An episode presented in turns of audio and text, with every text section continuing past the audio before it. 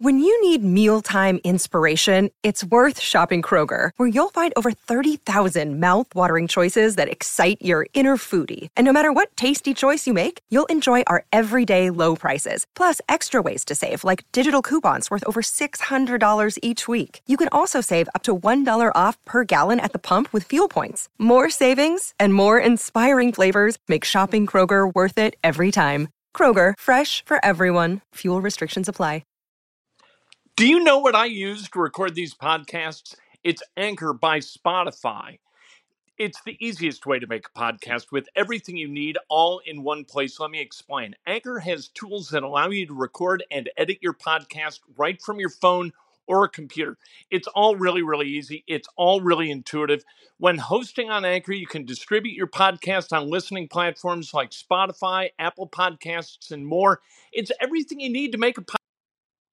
Good afternoon. Welcome to Sports Nothing But Sports with Kent Sterling for Monday, November 25th, 2019. Brought to you by the great people at today's dentistry, Dr. Mike O'Neill, the best dentist I've ever gone to. That's why I talk about him every single day because I want you to have as healthy a mouth as I do. Give him a call, 317 849 2933. News out of the Colts Eric Ebron, he's going to miss the rest of the season. He's having double ankle surgery and he's got problems in both. He's going to get it all cleaned up at once, and he's going to be healthy again for 2020, but he's done for 2019. This is not addition by subtraction. Eric Ebron presents massive matchup problems for opposing defenses. Yes, he drops passes once in a while. He drops too many passes. He talks too much. All those things are true.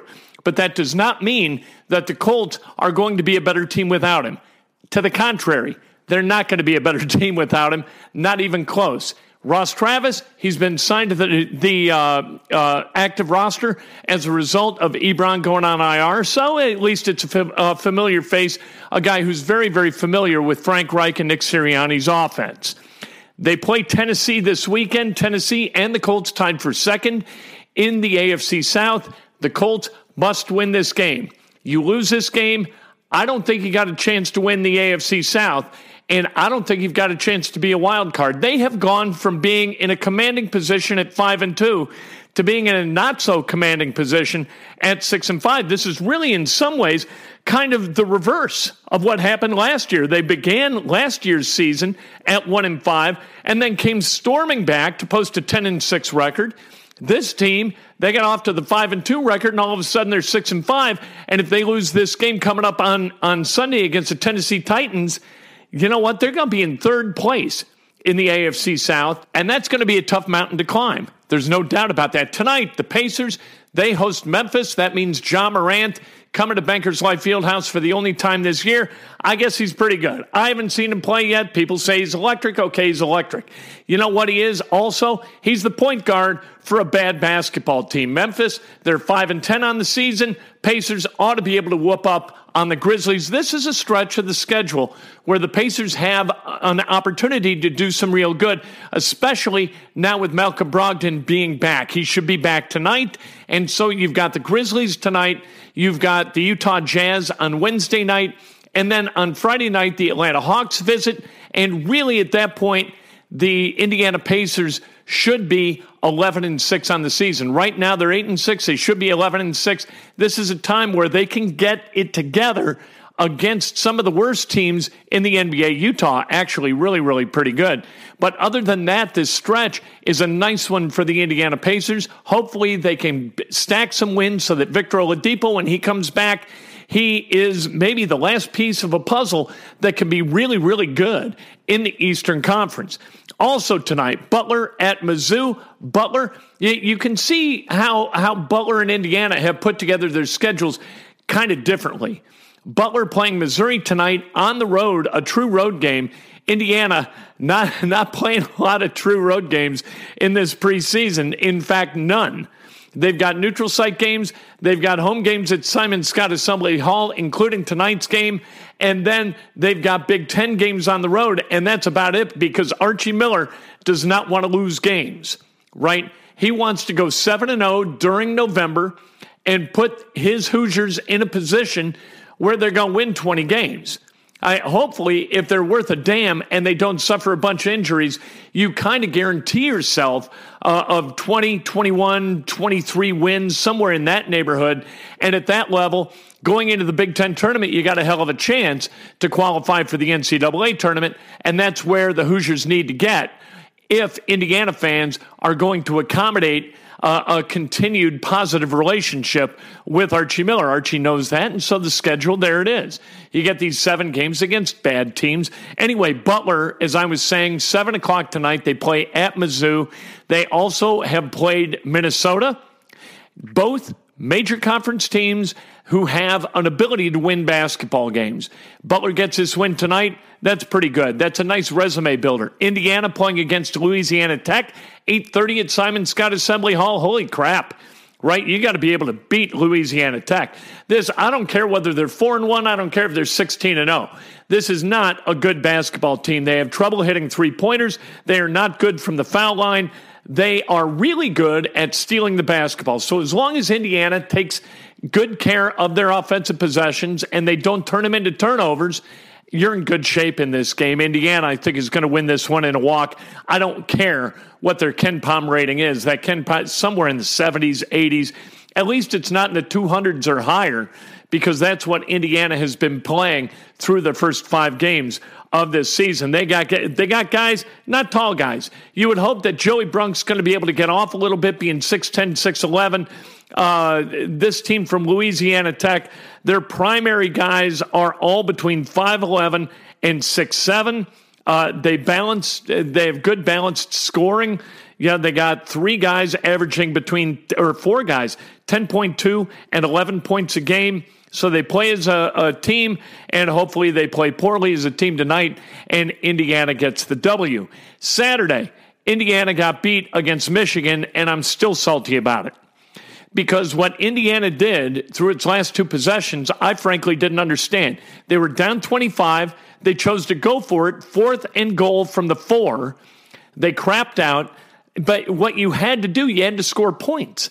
If you go from 25 to 22, you have created an opportunity for you to catch Michigan with three scores rather than four scores. It's the score that mattered, not necessarily touchdown versus field goal. And then in the last possession, which lasted more than eight minutes and exhausted the rest of the clock, Indiana, 13 plays, 12 of them were runs. What are you doing? I mean, you're great at running the clock out with eight minutes left when you're down 25. I don't know what that possibly can do for you that is seen as positive. For the people in the stands who are thinking, hey, we got a one in a thousand chance to win this thing, so let's stick around and see if magic happens. And this, you just run the football and you exhaust the clock. I, I understand from a pragmatic perspective, you want to be as healthy as you can be going into that game at Ross-Ade Stadium this weekend against Purdue. You want to win this one, and and the game against Michigan was already over. The odds of you winning that game were just insanely long. But you know what? Don't you owe it to your team to fight? No matter what happens, no matter how long the odds, no, no matter how steep the climb, let's go. Let's fight. Let's go out on our sword. Not just kind of run the ball for eight minutes, call it a day, get in the locker room, and, and get some dry clothes on. I don't understand. I, I've never seen that. I got to be honest. I've watched a lot of college football, a lot of pro football. I have never seen that. I've never seen a coach willfully executing a game plan with eight minutes left that made it actually impossible for his team to win when there was any sliver of hope whatsoever going into that last eight minutes. So it is what it is. The Indiana Fever, they're going to name a coach tomorrow at Bankers Life Fieldhouse. We'll see who that is. And the high school state finals are coming up. And there's a, a terrific team in 5A we're going to talk about today, and we're going to talk to their coach in just a moment. New pal, the Dragons, you've got Charlie Spiegel, 54 touchdowns this season. 54 touchdowns. He's averaging 25.1 points per game. This is football. If that was basketball, he would be Mr. Basketball based upon 25.1 points per game. It's football. He has run for over 3,000 yards on just over 300 attempts. He's averaging per game 231.4 yards. He's averaging 9.8 yards per carry. Unbelievable what Charlie Spiegel has been able to do for the New Pal Dragons. And let's talk to Kyle Ralph, the head coach of the Dragons. Kyle, you don't lose a lot. What, what's your spe- what's the special sauce for New Pal?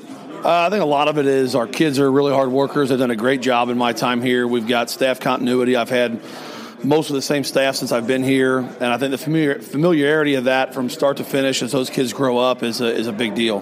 What's the thing about Charlie Spiegel that makes him so special? Uh, the work he puts in every day is incredible. From the weight room to the practice field, attention to detail, taking things so seriously. Um, his ability to take co- coaching, hard coaching, and then obviously you're talented. I mean, he is a really talented kid, but you know the work he puts in from Monday through Thursday is what gets him the product that everyone sees on Friday. You know, I watched you guys play against Cathedral, and he looked plenty fast enough for me. Sometimes he's criticized for not being fast, but he ran away from those DBs. I'm not sure what people are looking for in that regard, but again, he doesn't really care about that stuff right now. He's focused on our season and finishing things out the way he wants them done, and um, he'll deal with college when it's time for that. How do you get your team ready to play a last game? This is, win or lose, this is it. You know, it's interesting because there's a finality to everything now. No matter what happens, you're done. So, you know, our kids have worked really hard all year long. They've worked hard since last December after we won in 2018. They came back and got to work in December, and you know, this is it. You've got to, everyone's sore, everyone's tired, everyone's banged up, but that's football at this stage of the game. So you got to put those things to the side and give every ounce of whatever you've got right now to try to win one more you guys travel really well. New Pal, I mean, success is one thing, but the the way the community embraces your program.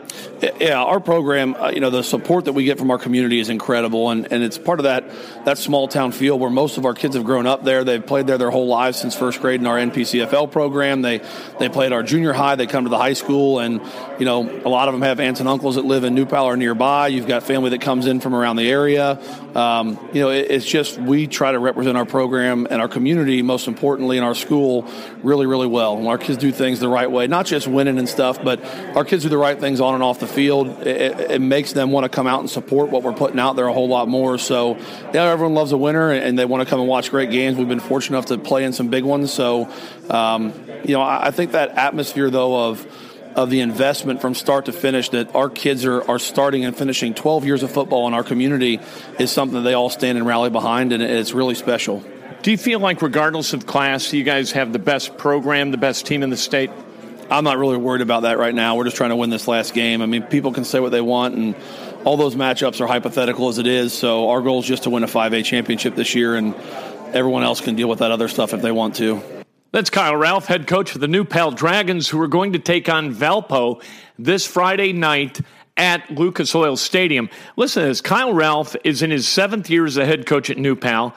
He is 87 and 4 during those seasons. His first, his first work as a head coach in high school football, and he has lost four games in seven years, coaching uh, a really good kid, like we said, in Charlie Spiegel, who, I, if you're Indiana and you haven't offered this kid, I don't understand what you're doing. Because this kid, uh, whatever, I, I hear things like he's not fast enough. I saw the game between New Pal and Cathedral. He was fast enough to run away from Cathedral's defensive secondary multiple times. That's fast enough for me. What, do you need? Do you need Tevin Coleman speed always in order to get recruited at Indiana? Go get Charlie Spiegel, make everybody happy, offer him a scholarship, and let's go. I know he, he, he kind of looks like a fullback, but you know what? He has run for an extraordinary number of yards during his high school career. I just don't get it. Anyway, Kyle Ralph, one of the really, really good dudes. We're going to talk to uh, the coach from Chatard. We'll do that tomorrow. And then we'll preview with the coaches from Carmel and Center Grove. We'll preview that matchup on Wednesday. I'm looking forward to that. John Hebert and Eric Moore, two of the very best to do it, and they really enjoy each other. And so these two MIC teams uh, battling for the state championship in 6A is altogether appropriate. Uh, sports, nothing but sports, is always brought to you by the great people at today's dentistry who also bring you every morning uh, Breakfast with Kent. Tomorrow morning's Breakfast with Kent on Facebook Live, of course, at 8 o'clock straight up, as always. And then immediately following that, we do it again on Periscope Live, which you can access via Twitter. My Twitter feed at Kent Sterling. Join me tomorrow morning. We'll talk about this and a whole bunch more stuff. We'll talk about the Colts. News breaking out on West 56th Street. We got the games tonight. Going to break it all down tomorrow morning. Join me.